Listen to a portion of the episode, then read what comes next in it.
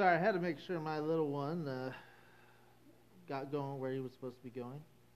Don't know if I. I think I'm working. I think.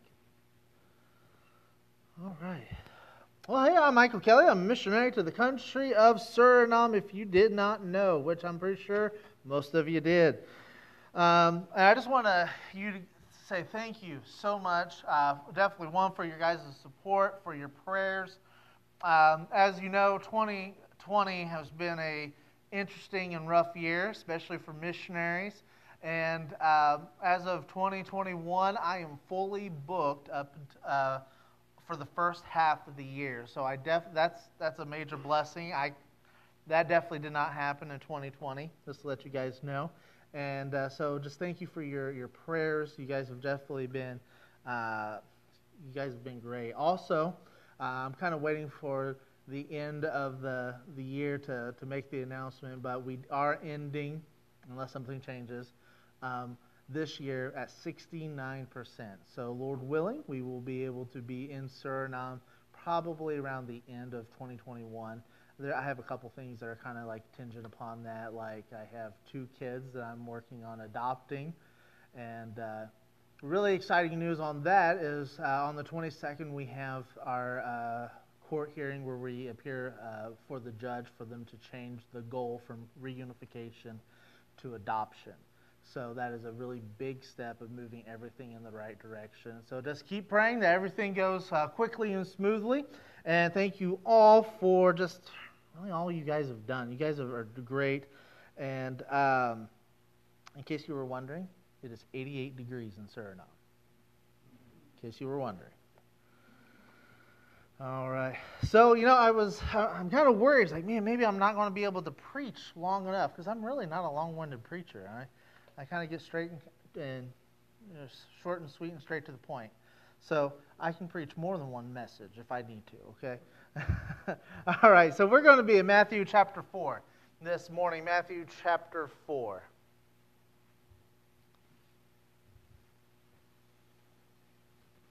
And we'll read uh, verses 17 through 22. 17 through 22 of Matthew chapter 4. All right, so the Bible says, From that time Jesus began to preach and to say, Repent, for the kingdom of heaven is at hand. And Jesus walked by the Sea of Galilee and saw two brethren, Simon called Peter and Andrew his brother, casting a net into the sea, for they were fishers. And he saith unto them, Follow me, and I will make you fishers of men. And they straightway left their nets and followed him. And going on from thence, he saw other two brethren, James the son of Zebedee, and John his brother, in a ship with Zebedee their father, mending their nets. And he called them, and they immediately left the ship and their father and followed him. Let's go to the Lord in prayer. Dear Heavenly Father, we thank you so much for just allowing us to be able to be in your house. Thank you for your word. Thank you for just allowing me to be able to be here. I pray that you would uh, fill me with your spirit and have me say only the things that you would have me to say, and that you would fill this congregation with your spirit so that they would be able to take away from your word what you would have them to take away. Please just bless this time and meet with us. In Jesus' name, amen. You know, in our text, Jesus is now starting his, his ministry. This is his public ministry that Jesus is starting. Jesus was uh, baptized by John the Baptist. Then uh, the Spirit of God led him in the wilderness to be tempted of the devil. Now, like I said, this is the start of his ministry. He is preaching and gathering disciples. You know, there has been many times that I have read this and I've thought to myself, it's kind of unusual that a stranger would just walk up to someone and say, Follow me, and that they would listen to him. And after I have done some more studying on that, I've come to the realization of this is not actually the first time that these people interacted with Jesus Christ. Um, if you have your Bibles, turn to John chapter 1. John chapter 1.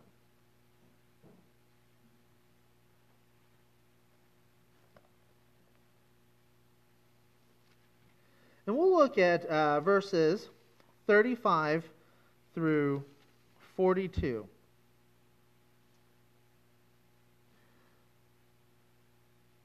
So, John chapter 1, verse 35, it says, Again, the next day, after John stood and two of his disciples, and looking upon Jesus as he walked, he saith, Behold the Lamb of God. And the two disciples heard him speak, and they followed Jesus. Then Jesus turned and saw them following, and saith unto him, What seek ye? They said unto him, Rabbi, which is to say, being interpreted, Master. Where dwellest thou? He saith unto them, Come and see. They came and saw where he dwelt, and abode with him that day, for it was about the tenth hour. One of the two which heard John speak followed him was Andrew, Simon Peter's brother. He first findeth his own brother Simon, and saith unto him, We, we have found the Messiah, which is being interpreted the Christ. And he brought him to Jesus, and whom Jesus beheld him and said, Thou art Simon, the son of Jonah. Thou shalt be called Cephas, which is by interpretation a stone. I'm really going to point out uh, in this message this morning two invitations from Christ. Two invitations, and we're going to slowly get into the first invitation that Christ gives someone. Uh, so they have heard these, these men, these people that we have uh, read about, they have heard the preaching of the Lord Jesus Christ from John the Baptist. So they've heard John the Baptist talk about Jesus Christ. And Jesus Christ finally shows up to get baptized, and he says, Behold, the Lamb of God, which taketh away the sin of the world. Now, we, ha- we have to kind of think about. We have to kind of realize what's going on here. These are Jewish people, right? And everybody uh, at that time had, believes John the Baptist to be a prophet, right, which he was. And as we study our Bibles, we find out that he is the last of the Old Testament prophets. Uh, John the Baptist. So everybody knows that when he is speaking, he is speaking that he is speaking for God. He, he is saying the things that God is telling him to say. And everybody for years and years, hundreds of years, have been waiting for the Messiah. We've had the 400 years of silence where nobody have heard God speak. Nobody sent a prophet. Then John the Baptist has shown up. And then he now says, Behold, the Lamb of God, which to taketh away the sin of the world. Everybody knew what he was talking about. This is a big thing. Man, can you imagine? Here it is, all these people, they have been waiting for anticipation. And then the prophet, the last prophet, has finally said, This is the Christ, the excitement. So everybody, when he said that, they knew who he was talking about. They know what he was saying. Because all of these men have been taught the Bible. They, did you know that, like, as a child, you would go to oh I forget what it was what it would be called uh, Torah. That you would have a Torah class taught by uh, Levites and priests or Pharisees or whatever. So you know they, they've been taught the scriptures, the Old Testament. So they have been waiting for anticipation. They're all they all know about the Messiah, and here he is. Behold, the Lamb of God, which taketh away the sin of the world. Now they want to know more about Jesus. Notice Jesus is the one that initiated the conversation. They decided like we, you know, they were like they started to follow him. They're like, no, we want we want to be closer to this. We want to see if this person that he has said is the Messiah, if he's the real deal, you know. So they're following him, kind of seeing what, what's going on and, and, and stuff. But Jesus, he responds to them with, "What seek and their response was, Rabbi, where dwellest thou? We, you know, they were not wanting a casual conversation on the side of the road with Jesus. They were uh, asking to join with him in the quiet of his home, to open and pour out their hearts to him, and for him to become their teacher. They wanted him to meet their, their crying needs of their heart. Isn't it awesome that when Jesus uh, when we start seeking when we're wanting truth, God is the one that initiates that. God is the one that's like, what seek you? God is the one that works in our hearts first. That God is the one that gets things started. I'm so glad that God worked in my life first. Uh, and then Jesus, you know, so here it is. They're like, Rabbi, where dwellest thou? Then Jesus' next response to them was an invitation. It was an invitation of, come and see. Where, dwell, where, where dwellest thou? Come and see. Psalm on. And, uh, you know, the invitation was immediate. You know, Jesus did not postpone the request, He didn't leave them uh, just hanging, waiting for something. It happened right when they sensed their need. In Psalm 34, verse 8, it says, Oh, taste and see that the Lord is good. Blessed is the man that trusteth in him. In Isaiah 1, chapter, 8, uh, chapter 1, verse 18, it says, Come now, let us reason together, saith the Lord. Though your sins be as scarlet, they shall be white as snow. Though they be red like crimson, they shall be as wool. So Christ's first invitation to man is one of salvation. Uh, the, the God promises in his word that if thou shalt confess with thy mouth the Lord Jesus, and shalt believe in thine heart that God hath raised him from the dead, thou shalt be saved. For whosoever shall call upon the name of the Lord shall be saved. But then over in 2 Peter chapter 3, verse 9, it says, The Lord is not slack concerning his promise, as some men count slackness, but is longsuffering to usward, not willing that any should perish, but that all should come to repentance. God does not want you to perish. He does not want you to go to a literal place called hell the, the Bible says, But your iniquities have separated between you and your God, and your sins have hid his face from you. but God wants to have a relationship with us. So he sent his only begotten Son to shed his blood and die on a cross for our sins. And then he was buried in a borrowed tomb for three days. And after those three days, he arose from the dead. Now, if you place your faith and trust in Jesus Christ and what he has done for you, then you will be saved, saved from eternal separation from God in hell. You know what? You know, here's something that I, find interesting. You know, is did you know the virgin birth is a very important thing? Same thing about him being buried in a uh, borrowed tomb. That's actually a very important thing because it has been prophesied in the Old Testament that the Messiah, would, those two things would happen to him. That one, he would be virgin born. So the virgin birth is actually one of the fundamentals of the faith. So to deny that would be denying that you are a Christian. Because you cannot not believe in the virgin birth and be a Christian. Because they would therefore defeat the fact that he is uh, he wouldn't be the Christ if he wasn't virgin born. Then secondly, the prophecy. So that was prophesied. Then it was prophesied he would be in the borrowed tomb. So all of these things are very important because it makes, it allows us to know and know and know that Jesus was the Christ, that he was the Messiah, because he fulfilled all the prophecy. And so if we have not, if you have not made the decision of placing your faith in Jesus Christ and what he has done for you, I would ask that you would do it today.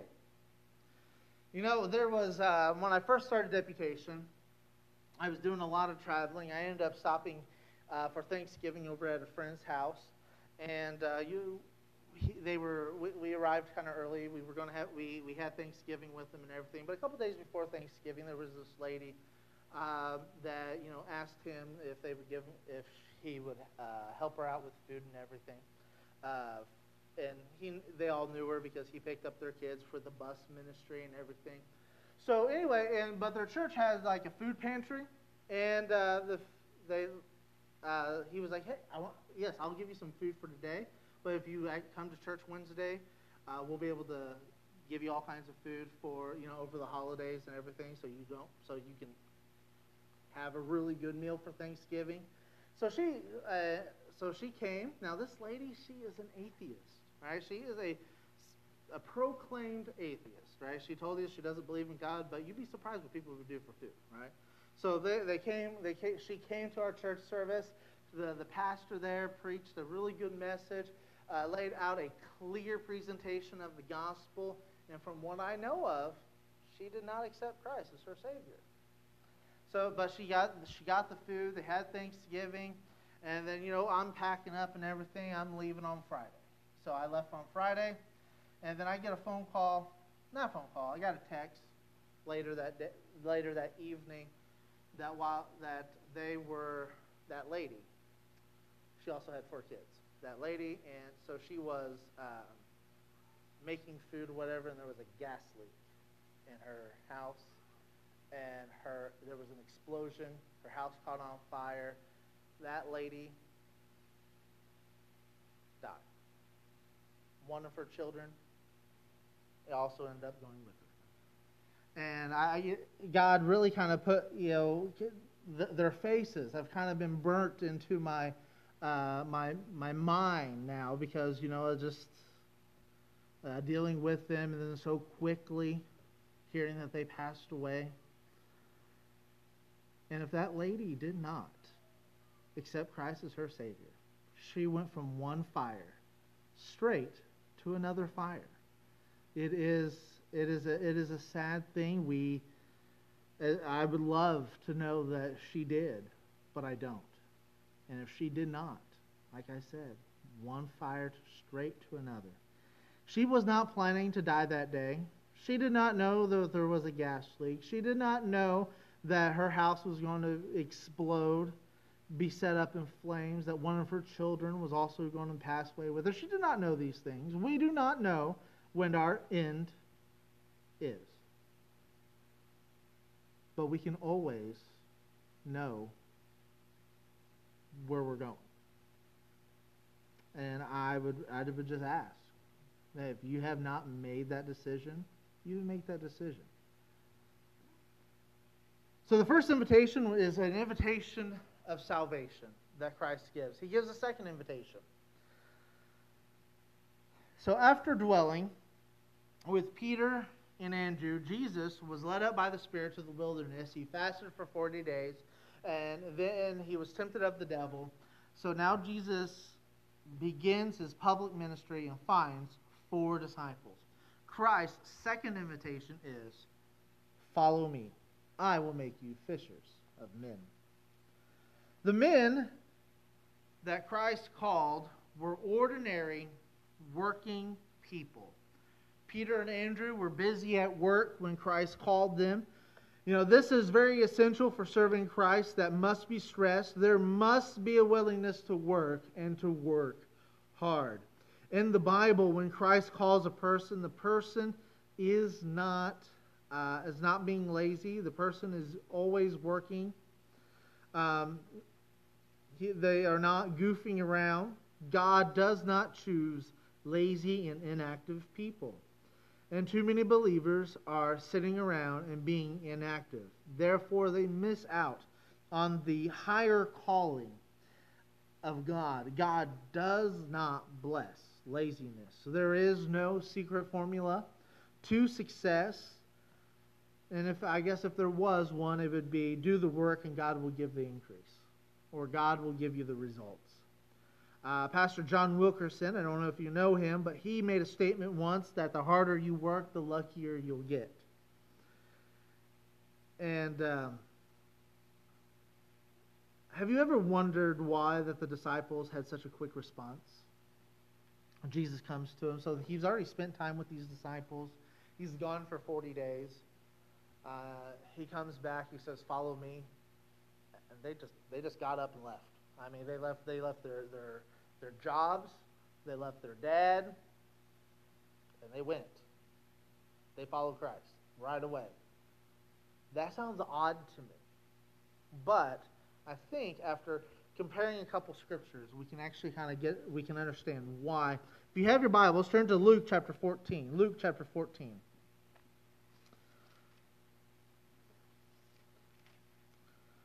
Luke 14. And we'll read verses 25 through 30. It says, And there went a great multitude with him, and he turned and said unto them, this, So this is Jesus Christ. There's, uh, so with him is a great multitude, and he turned and he said unto him, If any man come unto me and hate not his father and mother and wife and children and brethren and sisters, yea, and his own life also, he cannot be my disciple. And whosoever doth not bear his cross and come after me cannot be my disciple. For which of you, intending to build a tower, sitteth not down first and counteth the cost, whether he have sufficient to finish it? Lest happily, after he hath laid the foundation and is not able to finish it, all that behold it began to mock him, saying, This man began to build and was not able to finish. A couple things I need to explain here first about this about this uh, this passage is um, verse 26. It says, "If any man come unto me uh, and hate not his father and mother and wife and children and brother and sisters, yea, and his own life also, he cannot be my disciple." Let me tell you what this passage is not saying. It is not saying for you to actually hate your uh, your father, your mother, your wife, your children, uh, your brethren, your sisters. He is n- uh, not telling you to hate them. All right. What's going on here is that this is an old Jewish way of comparison. All right. Um, so the Jews would ha- have this way of saying that you know uh, that you would that you need to hate that person. Well, well, it's not really saying the way that we would use it in our vernacular of like actually hating someone. What it's saying, what Jesus is saying here is that you need to love me so much that if you compared my, the love that you have for me and the love that you have for your wife, your children, your mother, father, whatever, you name it, it would look as if you hated them if you compared the love. So what they're doing here is they're doing a, a comparison. A, and that's just, a, that's just the Jewish way of talking also. So anyway, and that's kind of who he's dealing with, are, are the Jewish people at this time. So that's what Christ is saying. Christ is not telling you to hate anybody because there's so much scripture that tells you to like, for example, love your wife, right? You know, the, the Bible commands us men to love our wives as Christ loved the church. What I have always learned about that is I do not love my wife like I'm supposed to every time I come across that passage. Conviction already, and I'm preaching, huh? Amen. Uh, anyway, so love. We need to love Him so much more than anything. So that's the first thing that, that needs to be explained. And that's also one of those things that need, if you're going to follow Christ, that's one of the qualifications you need to love him. Because if there's anything that's will, that will is capable of stealing your love away, it will.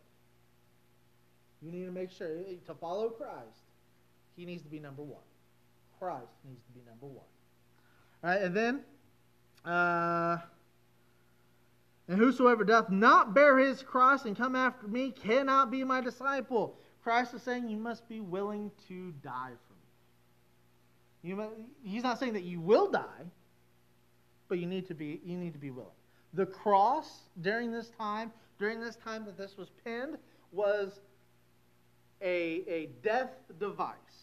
If you are carrying a cross, which is something that the Romans did, all right, if you if you were going to be crucified, you were going to carry your cross to the place where they were going to crucify you. That's how that's how that's what the Romans did. So when he said that you need to carry your cross, you need to prepare. You need to prepare to die. You need to prepare to be willing to put your life on the line for Christ. We don't have that problem here in America.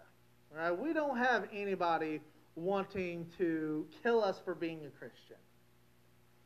That is not so in northern Africa and in the Middle East.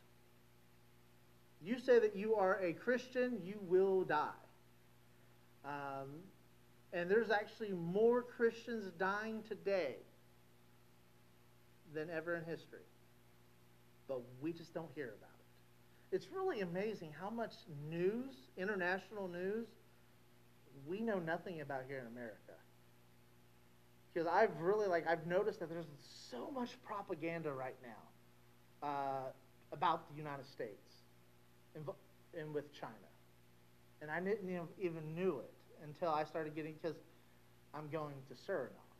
So you know I'm starting to catch up on all the Suriname news, and they do a lot of dealings with with Suriname right now uh, because ask me afterwards after this message, and I'll tell you some of the propaganda China is doing towards the U.S. It's it's kind of kind of crazy, but you know we just don't hear about that, right? We're, we're kind of we're living very comfortable lives here in America, but that's not, that's one of the qualifications to become a disciple of Christ. We need to love Him, number one, and then number two, we need to be willing to die. How often? I mean, men, we would die for our children. If something, you know, if harm was coming, we would jump in the way. Same thing with our wives; we would jump in the way for them.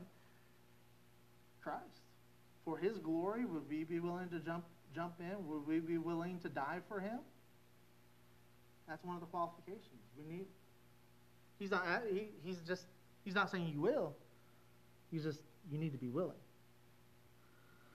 And then 28, he says, For which of you, intending to build a tower, sitteth not down first and counteth the cost, whether he have sufficient to finish it? This is how, this is why they were able to answer Christ's uh, call, his second invitation so quickly. Come and follow me. This is why they had a quick response. They counted the cost they had 40 days while Christ was gone, so a little over a month while Christ was gone, uh, fasting, uh, being tempted. They used that time. They counted the cost. And I'm gonna, uh, honestly, it's it does cost you. Be, being being a believer, it it does it does cost you. I uh, um, I don't have much family. Most of my family has has passed away, so I really have no generations older than me on my side of the family. Um, but I do have a brother. I have two nieces and a nephew. Most of them have nothing to do with me. I am what you would call the white sheep of my family. I have nothing in common with any of them. I am the first male in my family that is not an alcoholic. I am the first person in my family that has not been, whose life has not been ruined and taken over by drugs. And because of that, we have nothing in common. So they don't talk to me. They don't they don't want to spend time with me. My brother once in a while will call me, see how I'm doing and then get mad over at me over something because you know I value life and he doesn't seem to value life. Like we really had this big like we oh we had a he got mad at me eh, because I valued life. All right. I, I told him I was like you were talking as if people are cattle. They are not. They are they they are living souls. That upset him. He hung up on me in March. We just started talking two days ago. All right, so that will probably last for maybe a couple more months, and then you will get mad at me over something. Because the Christian life costs.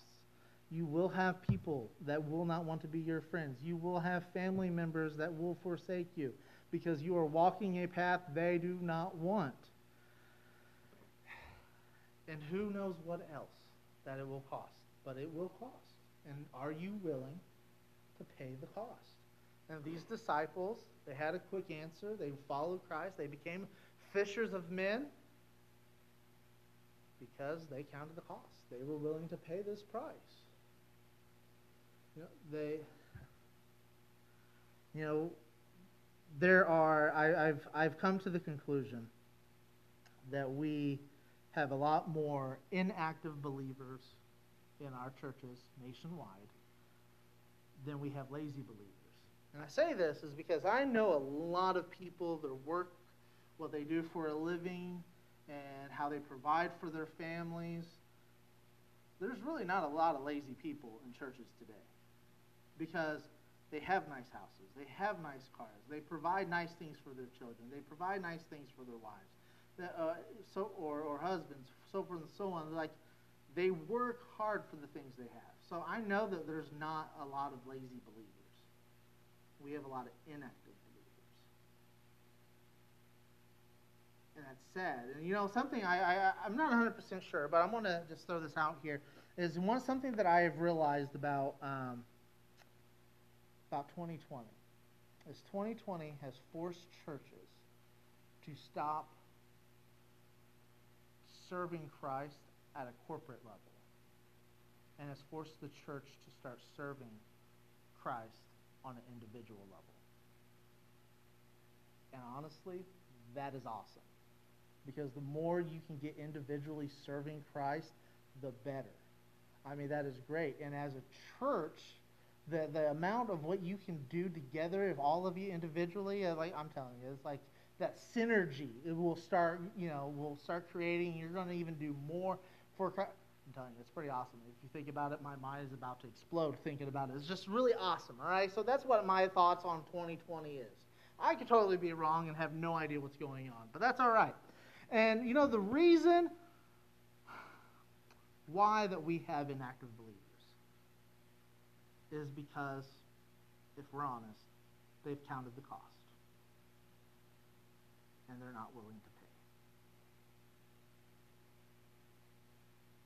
pay. And my, my hope is that every one of us here will accept Christ on both invitations. One, salvation. Please be saved please have a relationship with Christ. I mean, I'm I want to tell you guys something here, all right? God did not save us for heaven. I just want you to know that. He did not save us for heaven. He saved us to be reconciled to the Father. He saved us to have a relationship with us because He is a holy God. And for because we have sinned, we have come short of that glory we are not able to be in his presence. So we have separated ourselves. He is unable to have a relationship with us. So he had to sacrifice his son for us so that we can have a relationship with him. And wherever, and the Bible promises that to be absent of the body is to be present with the Lord. So wherever God is, we get to be there too. Right? Where is Christ? He's, he's in heaven, sitting on the right hand of the Father. So when we pass away, from this flesh, we get to be with Christ. We get to be at his feet. And that is exciting. Do you even realize that in when Christ comes back to rule and reign for a thousand years, the millennial reign of Christ, guess who gets to come back with him? We do. We get to come back and rule and reign with him because wherever Christ is, we will be there too because we have a relationship with Him. And that's what it's about. It is about Christ. Christ is the culmination of everything. The, all the Old Testament, all the New Testament, all of it pointing to Christ. And that is what that is what it's all focused about. And are you are we ready to give our life just to, to trust in what he's done for us because he's loved us so much. He died for us. And if we trust in what he's done for us, we can be saved. That's his first invitation. Come and see. Trust me, you will notice God is good. Secondly, he wants you to deepen your relationship and follow him. You need to love him more than anything. You need to be willing to put your life on the line for Christ. You might not have to, but you need to be willing. And thirdly, it's going to cost it's going to cost you're, going to have to pay eventually. Maybe not as much as some other people, maybe more, but it's going to cost. Is Christ worth it? Are you ready to follow Him? Let's have a moment of invitation, please. Uh, please stand with your head, heads uh, bowed. We'll have a moment. We'll pray, and if God is speaking in your hearts, please do business with Him. God, we thank you so much for your goodness, for your love, for the fact that you extend salvation to us. We thank you that you extend us to become followers. Help us to love you. And if we're all honest, we don't love you the way that we should. Many times I love my life more than I love you, God. Lord, it's going to cost. And I pray that when the time comes that we have to pay, we would be willing to do it. Please help us. In Jesus' name, amen.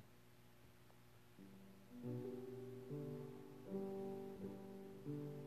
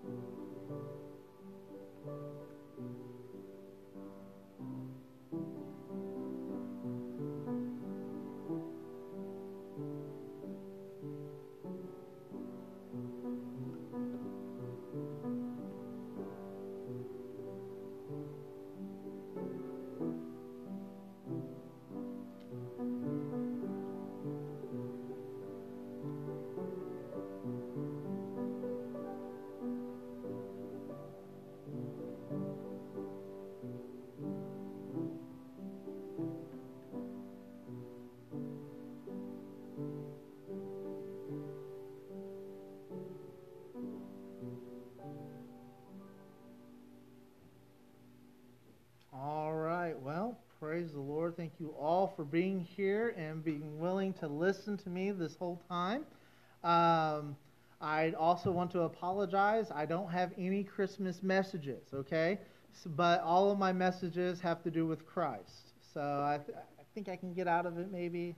I hope. Please, please be uh, gracious and forgiving. And uh, I believe we can be dismissed as long as there's nothing else going on. No? Uh, That's a lie. Have the ushers come back up. We'll take a love offering for uh, Brother Kelly.